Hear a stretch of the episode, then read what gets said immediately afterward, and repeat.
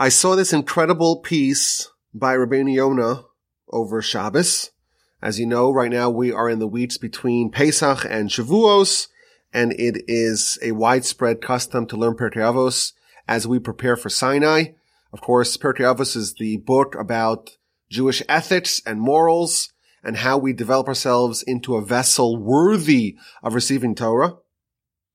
And just like the Jewish people, we had a head start to get to Torah. The reason why Hashem chose us to give us His Torah is because of the forefathers. Therefore, is it is the custom of us, as we try to go through the same process of preparing for Sinai and preparing for Shavuos and preparing for the Torah, we too learn about the fathers, namely Pirkei Avos, the book of our fathers, the ethics of our fathers, because that trains us and that primes us to become worthy of receiving the Torah.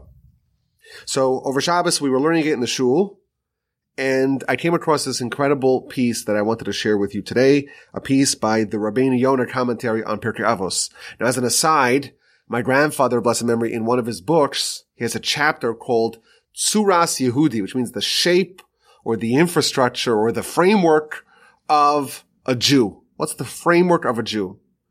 And in that chapter, it's a very famous chapter, he writes that there are four critical works that every Jew needs to know really well. And that's going to be the framework, that's going to be the architecture in which we build our spiritual edifices. And those four are, the first one is Chumash, the, the, the Torah, with Rashi and Ramban. That, of course, connects us to the Torah, to understand the stories of the Torah, to understand the mitzvahs of the Torah, to understand the lessons of the Torah, to be abreast with the Jewish nation as we progress through the Torah each week. So that's Chumash, the Torah, with Rashi's commentary and the Ramban's commentary. And then there's Mesilas Yesharim, which is the foundational work of Mussar, of Jewish ethics. This is the book of what, what Torah is supposed to do to us. What are we supposed to do to make sure that we refine ourselves and make ourselves really akin to angels? And then there's the Mishnah Brura. And this is the book of Halacha, authored by the Chafetz Chaim, and is widely considered to be the final work of Halacha, the last great work that is universally accepted as the final work of Halacha. And finally, the fourth book that he writes that every Jew has to know really well is Pirkei Avos, which is Ethics of the Fathers, with the commentary of Rabbeinu Yonah, one of the ancient medieval commentators on the uh, the book, The Ethics of Our Fathers. And on one of the Mishnahs, the Mishnahs we were learning, this is chapter one of Pirkei Avos, Mishnah number fourteen. It's actually an iconic Mishnah. It's courtesy of Hillel. And the comment that he says I found to be so interesting. It's short, it's powerful, interesting, really interesting, contains a lot of lessons, and it really struck me. I figured I would share it with y'all. Now, this Mishnah is, uh, again, it's famous. It's uh, misattributed, or it was plagiarized by a lot of people. Amongst them, even Ronald Reagan. Ronald Reagan was the one who stole the Mishnah of Hillel. Hillel was the one, of course, who told us, he told the convert, the convert wanted to learn all of Torah while balancing on one foot. And Hillel said to him, Da'alach sani l'chavrecha lo savet, that the you despise, that the you hate, don't do to your fellow. That's all of Torah. The rest of it is commentary. And that became known as the Golden Rule. And it was, of course, plagiarized by all other religions. So Hillel's used to having his words be plagiarized. And in this Mishnah, he says something that, again, was plagiarized. And this is his message of this Mishnah. Ein anili mili, which rhymes, which I always say, if you want to have something that's really sticky, that really gets affixed in people's minds, make it, make it rhyme. If it doesn't fit, you must acquit. Everyone knows that line. Why? Because in our this part of our brain, the, the amygdala, just it just gets it latches on to things that rhyme, and it makes it uh makes it a little stickier. Amen. Anili mili. If I am not for myself, who will be for me? Ukrishani la'atzmi. And when I am for myself, ma'ani. What am I? Vim lo achshav emasai. And if not now, when? So this is the Mishnah, and as is quite common with Pirkei Avos, you don't always have all the commentaries in unanimous agreement as to what exactly he is saying. And therefore, if you look at the commentaries, you'll find a wide variety of interpretations of this, of this statement of Hillel, But what Rabbeinu Yonah says, I feel like there's so many lessons contained in how he unpatched this Mishnah, it's worthwhile to share them. So he starts off by saying that this Mishnah is talking about self-improvement. This Mishnah is talking about self-improvement, how to make the most of ourselves, how to develop our talents, how to access our potential, how to become the best that we could become. And it starts off, Im ein anili mili. If I am not going to be committed towards improving myself, no one will do that for me. Our growth and transformation must come from within. And yes, we could be aided from outside. Other people could inspire us. We could read books that inspire us. We could hear lectures that inspire us. We could be inspired externally. But ultimately, if I'm not for myself, if I'm not committed towards changing myself and improving myself and uplifting myself and transforming myself, no one will do that for me. And he says, if I'm not going to be self-critical and be willing to challenge myself and try to encourage myself and spur myself to do mitzvos, to improve myself, to refine my character, me, Lee, who will do it for me? No one else can inspire me as well as I can inspire myself. And then he says, there is a fundamental difference between the inspiration we get from others and the inspiration that is homegrown, that comes from ourselves, imminent inspiration. He says, his orus acherim, if you're inspired by others, tov hu lefisha. It helps for a moment, for an hour. It's a little spark that could ignite something, but the spark quickly dies. It's good, but it's good for an hour. But if someone is inspired by themselves, the engine, so to speak, that they have of inspiration is from within. Someone like that, he is able, or he's going to be inspired at all times, under all situations, to always be planning and thinking, and his mind is always going to be awake and looking for ways to improve himself. And because this comes from within, within, therefore, it's going to really spur him and encourage him to proceed ahead, to forge ahead. So to me, this is a really interesting idea, that not all inspiration, not all excitement and and, and impetus and, and, and energy to progress, it's not all the same. Because if you have someone tell you something, I remember when I was in yeshiva in high school, so, you know, you're young, you got a, a fertile mind, and you're curious about things, and you're in a yeshiva environment, and you're trying to improve yourself, or at least, you know, you have the rabbeim, the teachers, and they're trying to encourage you to, to get into learning Talmud and to get into working on your midos and working on your character and focusing on your prayer and how to, how to pray with more devotion. And that's the environment of yeshiva. And then I remember, like, when, when I was young, you hear like a lecture, you hear a, a Mussar shmooze, a Mussar discourse, and you're really moved and you're really inspired. And you say, I'm committed. I'm, I'm all in, whatever it takes. And then what happens two days later, three days later, it just, it, it just dissipates. It goes away. That external inspiration fizzles out. And it never made sense to me, you know, why, why, why is that so? Now we know he's telling us something very fundamental. This is the message of Hillel, that if someone is personally, independently motivated, that is orders of magnitude more powerful, more potent, to propel someone down a road, down a path, than when someone is motivated extrinsically from without, outside, someone else can inspire them. It's great, a little spark, but right away it ceases to have any power and any weight, and it could just fizzle out. So to me, that was a nice introduction to get us started in this Mishnah. Okay, and then it continues, Ukisha'ani la'atzmi ma'ani. And when I am for myself, meaning if I am motivated and I am inspired, and I don't even need someone else to inspire me. I don't need someone to fire me up. I'm already fired up. Ma'ani, what am I? What have I truly accomplished? And he explains to me this, like, this was one of the lines that kind of caught my attention. If I focus on making the most out of myself and I'm committed to squeezing out all of my potential. I'll read this line in Hebrew because you won't believe me. Adayin la'ucha lahasig achas mini elef Mimash ani chayav lasos. If someone is completely motivated, they're totally on board, committed, they're still not able to acquire or to access one one-thousandth of what they need to do. The actual potential that we have is so incredibly vast, and the expectations that are foisted upon us are so great that even if someone is completely fired up, and they're totally on board, and they're totally inspired, and they're totally firing on all cylinders, the output, mani, what am I? What's the output? It's about a thousandth of what you really could do. And he, he explains why. He says, he, he gives a nice example here. He says that there was a, there was a, there's a king, and the king has a field, and he gives the field to one of his servants. And he says, every year, I want you to produce, you know, thirty bushels or thirty acres, whatever, thirty units of grain.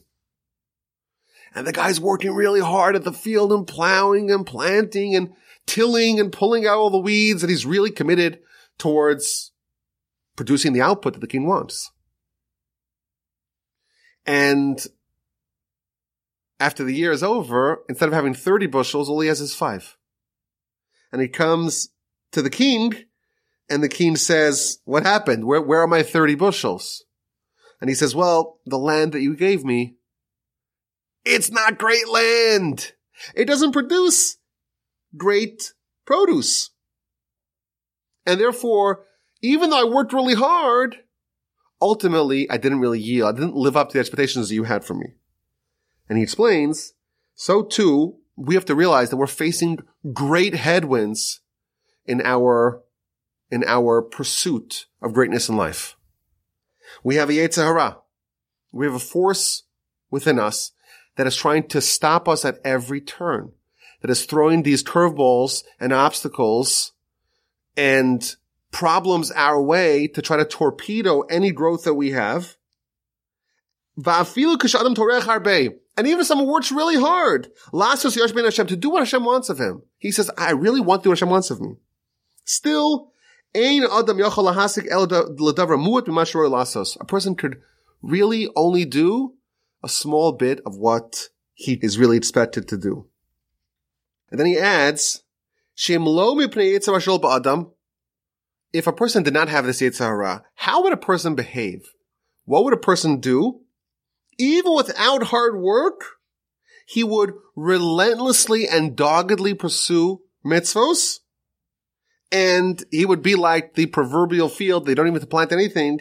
You don't need to plant anything, and right away it produces a tremendous amount. And his point over here is, is that our soul and our capacity, if we just removed the inhibitors, it would produce, we're higher than angels. This is a common motif in Jewish philosophy, that the soul of a person, the neshama, the soul of a person is actually much loftier than angels. There's nothing that, it, like an, we think of an angel, an angel is able to do whatever it wants, you know, total power, unbridled power. Our soul is even more powerful. And the only reason why we are so limited in our upside, our, our spiritual upside, is because of the Yetzer Hara. And that shows us, he's trying to impress upon us the, the, the power of our antagonist. The amount of power that we actually have is a thousand times more than what we could produce if we tried our hardest. If you try your hardest and don't stop for a second, completely committed, you're doing about a thousand of what you would have done absent the Yetzer Hara. That's his point. And therefore, that's showing us the, the, the strength of our foe, of our adversary. We have something within us, which the Talmud, by the way, describes as a foreign god. It has godlike powers. God, of course, with a lowercase g. But it, it's such a formidable foe, because look how powerful it is. Absent the Yetzer Hara, you would do a thousand times more than you could possibly potentially do if you worked your hardest with the Yetzer Hara. And therefore, all the more so, when you realize the intensity of the strength of your adversary, all the more so he's encouraging us to be up to the task of putting on a good fight, of resisting its temptations. Im lo etrach ve'ores atzim l'chazrach hamitzvos eshar reikam mehem. realize what kind of foe you are matching up against, realize how many headwinds you have, and make sure that at least whatever it is that you can do, you do that and don't end up with absolutely nothing. That's how he interprets the uh, the second part of this Mishnah. And finally, v'im lo achshav emasayad, if not now, when? If not now, when? And to this, he actually brings four arguments, four different arguments for urgency, for urgency. If not now, when? Right now? Right now is is the time to start. Right now. Why? Why not uh, wait a little bit of time? What is the sense of urgency? Why is it so important for us to try to maximize our greatness and and relentlessly pursue what we're here to do, the agenda of our soul? Why is it so important for us? Why is it so imperative for us to do that right away, to start right now?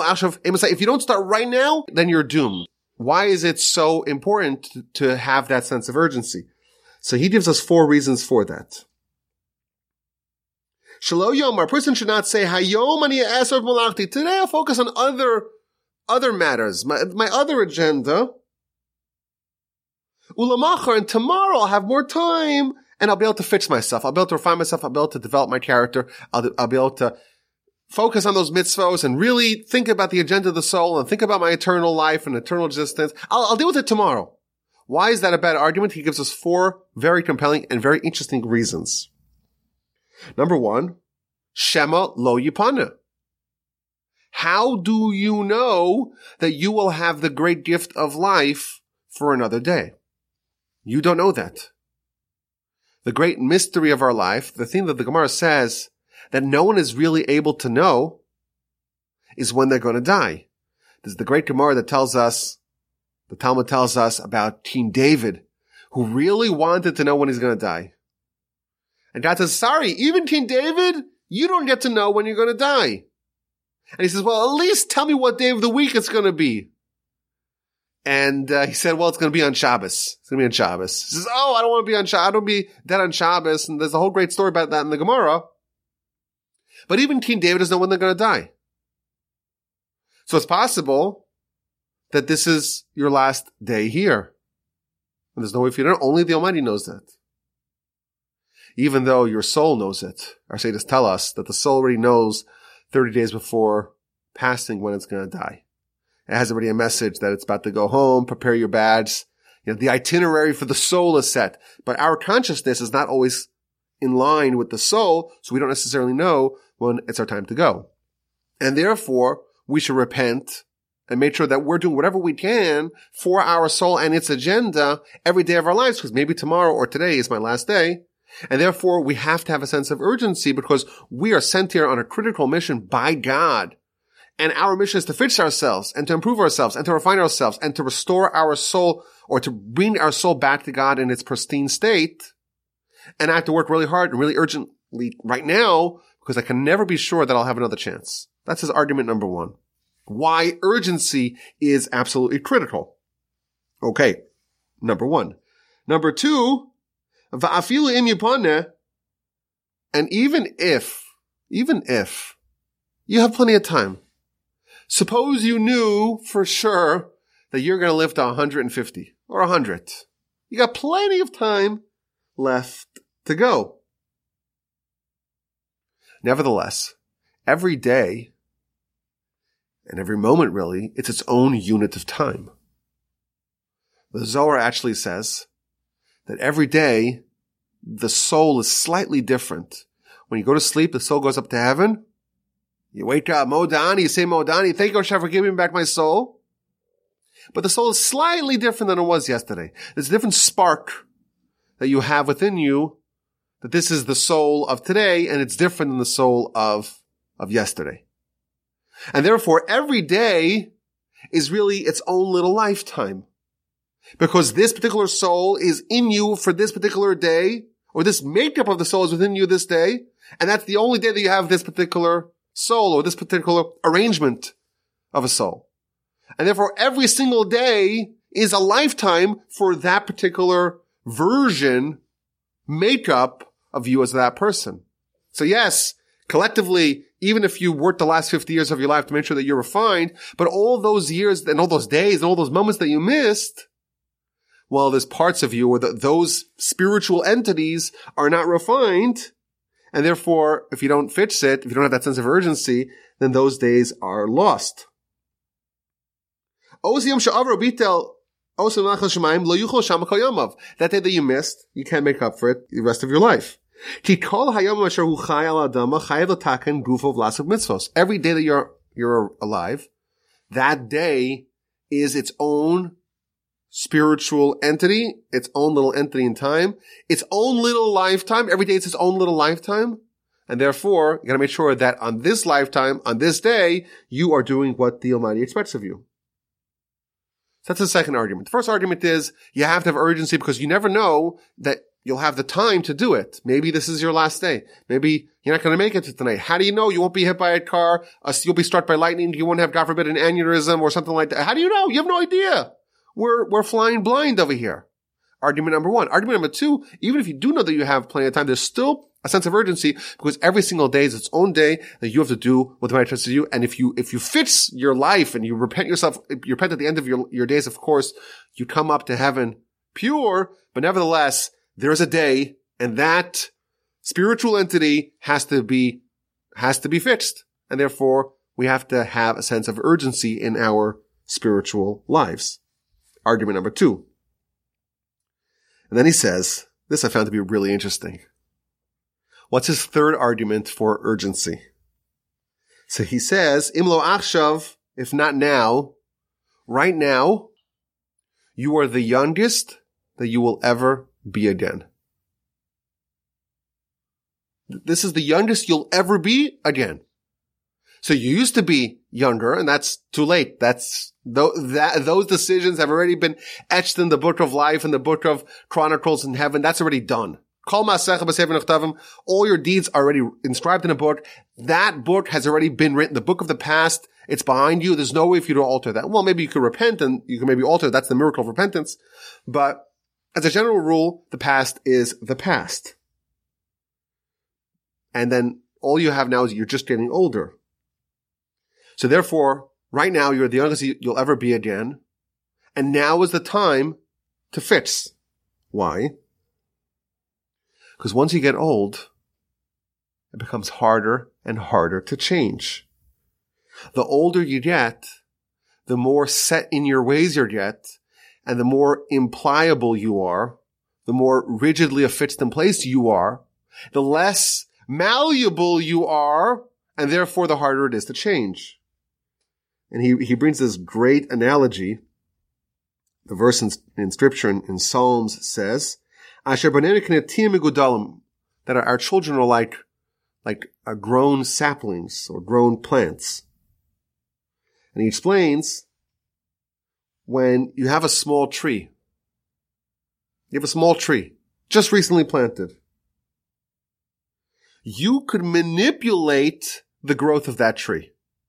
And that's what you'll see very often. If there's a new tree planted, they'll put like a little fence around it and they'll have streams on either side to hold it straight. Why? Because now it's growing and it's affixing its roots, and the direction that it's growing now, you, you could choose. If you wanted to go like this, to the right, to the left, go straight up, you could just hold it straight up and it will grow straight up. And it won't be corrupted. It won't be crooked. But if you have a tree that was neglected in its youth and it grew askew and now it's not straight, it's impossible to fix it. So too man, says Rabbeinu Yonah. When you are young, man's like a tree. Of course, the verse tells us in, in Scripture, in the Torah, Ha'adam eitz hasada, man is compared to a tree. And that's, again, a common motif in, in Jewish philosophy, that we're like a tree. Uh, our sages tell us that we're like a tree, but it's an upside-down tree. A tree has its roots in the ground. The roots of man are really in heaven. So we're like a tree, but we're suspended upside down, so to speak. But, of course, another way to understand this is that, you know, the tree, there's parts of the trees, parts of the tree that are not visible, right? There's parts of the tree that are invisible, that you cannot see. And that really is the life of the tree. And then you have a tree. If you have a tree that looks really strong, but doesn't have any roots, it may look alive, but it's really dead.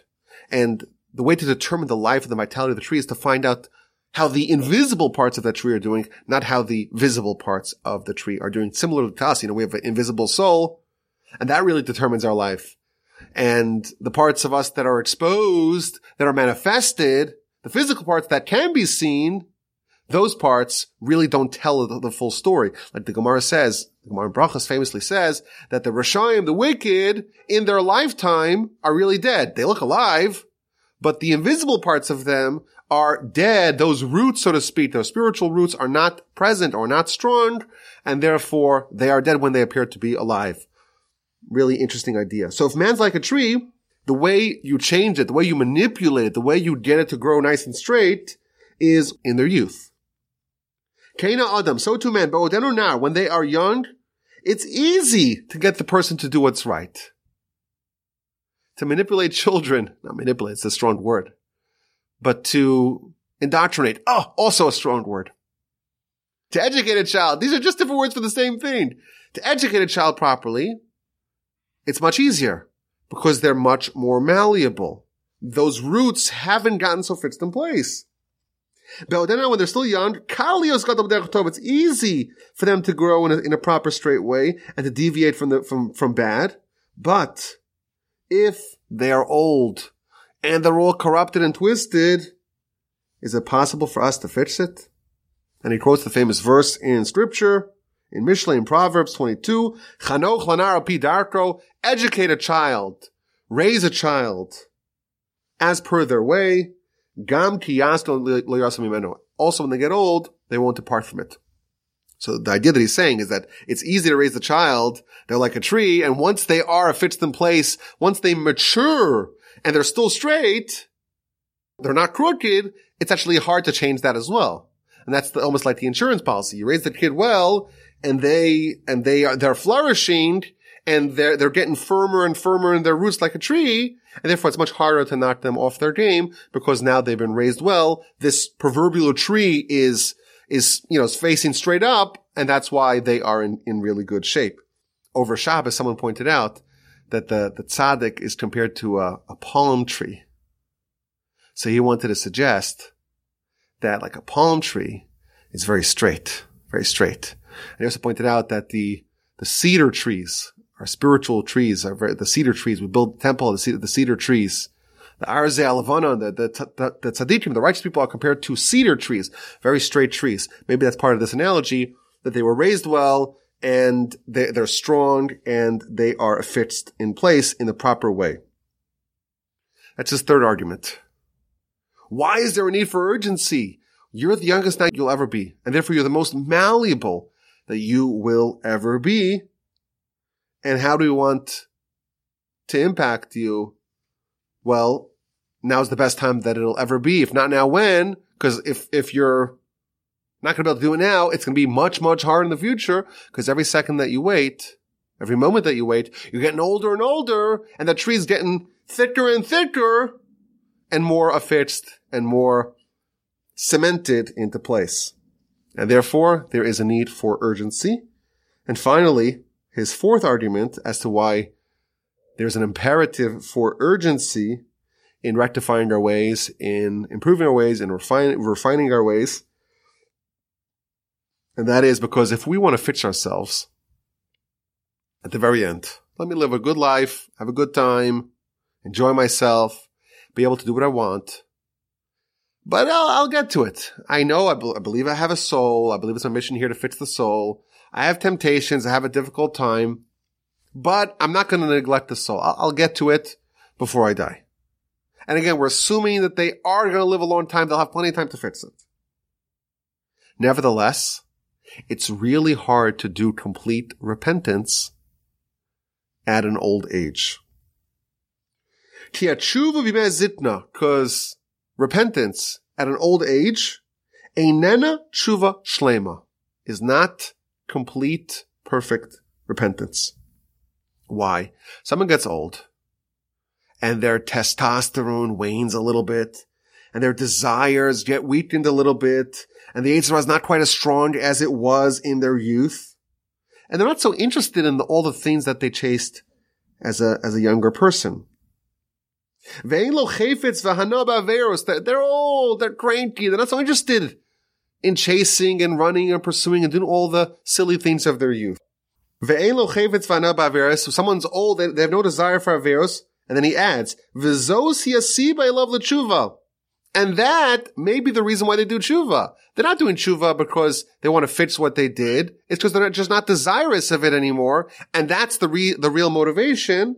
And therefore, he says it's still repentance, but it's not complete repentance. So it's interesting to me, the, the, the, these four arguments, the third and the fourth really are, are, are almost opposite. The third argument is, well, when you're younger, you're more malleable. It's much easier to improve your ways as a young person. And then in the fourth one, he's saying that actually to repent when you're young is much harder because that's when you're, you're full of desires and your Yetzer Hara is strong, and that's where the real conflict and the real challenge is. And that's why when you when you do repent, when you get older, it's it's actually not complete repentance because, well, the real the real motivation is that you weren't really interested in it. And he ends with a verse in Koheles, in, in Ecclesiastes, to remember your Creator in the days of your youth, before the bad days come and the years pass by and you arrive at the time where you say, there are days that I have no desire. And the way he interprets that is that once you are at a desire and you don't have that same flame and passion that you had as a youth, and you're repenting because you're just too lazy or too incapable of doing what you did as a youth, well, then it's, it's repentance. It's important, but it is incomplete. So I just found this to be such an interesting little piece of how he reads into Hillel, just these, these fascinating ideas about what we need to do in our life here. What we're here for is to refine ourselves. You know, we were delivered here with a soul that's like a precious soul, a refined soul, a polished soul, a soul that came from the absolute loftiest places in existence, uh, a soul that, again, loftier than angels. And it's brought to this world, and it's thrown into this chaos. The Medrash compares it to chaos of uh, of someone being thrown overboard into the raging ocean. And there is there are real threats to the neshama. The, the, the soul is under threat. It's under duress. It is hovering, balancing between life and death. And our job and the role of Torah is is to help us overcome that. And you know we're we're now in the time preparing for Torah. And this is what we're learning about. And to me, this was such a powerful idea. These, I'll call, we'll call it six ideas that he says over here. Number one, inspiration is key. Inspiration is key. If you do nothing, the, the, uh, the deck is stacked against us. You know, if you don't do anything, if you just allow life to take, take its course, just the default, the default state of man is such that they will regress spiritually, and their soul will just become further sullied within them, and it will be further exposed to the ravages of the Yetzer Hara and of sin, and, and lose its place in life. And the reason, of course, for that is because the soul is not sensory. The soul is an idea. It's theoretical. It's part of the part of that invisible part of us that we don't see. The whole physical world that's, you know, it's very visceral. It's much more real to us. We have to be convinced about the existence of our soul. We have to be persuaded that it's even true. But of course, the world around us, it's much more real to us. And that's the conflict of life. And we have to be inspired to that.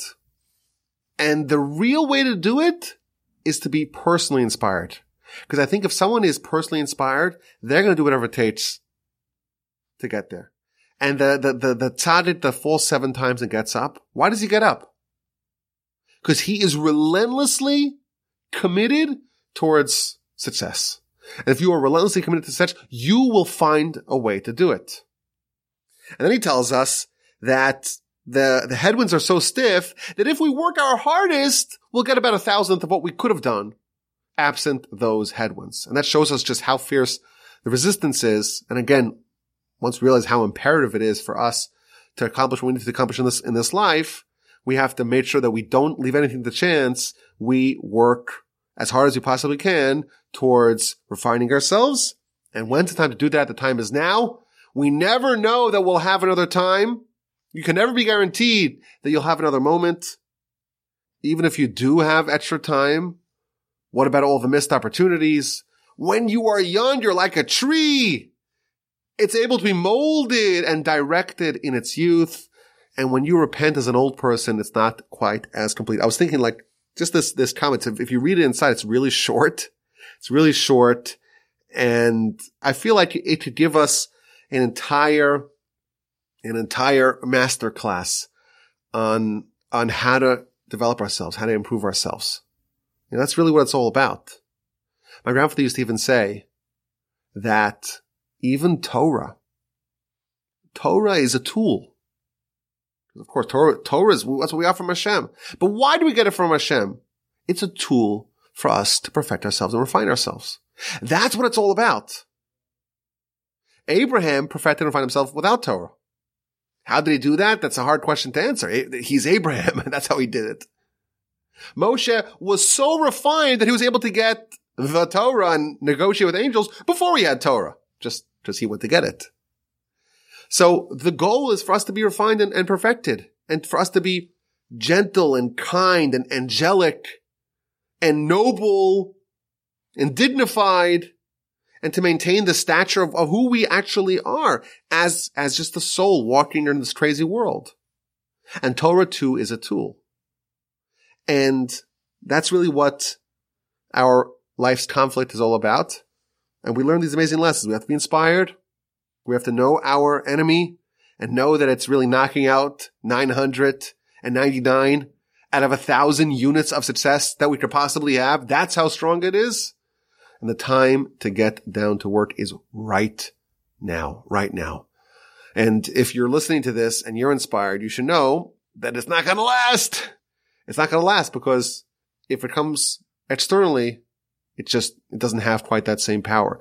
We find a way to make it that we're personally motivated and we're always scheming and thinking of new ways to improve and always have a new plan. I remember when I was in at the Mir Yeshiva in Israel. So the great legendary Rosh Yeshiva was, was Rav Nassim Zvi Finkel, Rabbi Finkel. And very often he would launch, he would always, he's always launching new initiatives. Always. Always trying to find a new frontier. And he always have a, like a new, uh, a new operation, a new challenge to the, to the students of the yeshiva. And you, you see some people like that. People who are always thinking and strategizing of new things that they could embark upon, of new challenges they could give to themselves, of new ideas that they could, that they could experiment with. That's someone who's, who's motivated because after all, that's really what life's all about. And that is what we're going to be judged before the Almighty when we have our audience with Him and we have the guidance of Hillel to show us how to do it. And of course, as interpreted by Rabbeinu Yonah, if this is all that we had, I feel like this, this is in this one Mishnah, this one comment to this Mishnah, if this is all that we had, we would have enough motivation and enough framework to build for ourselves a plan of self-improvement and self-refinement that will eventually result in us accomplishing what the Almighty expects of us and reaching our great potential. And of course, my hope and the prayer is that as we are preparing for Shavuos and we're reading the Pirkei Avos and we, we learn this lesson, we, in fact, will take it to heart and we'll take real significant steps to improve ourselves and refine ourselves and polish ourselves.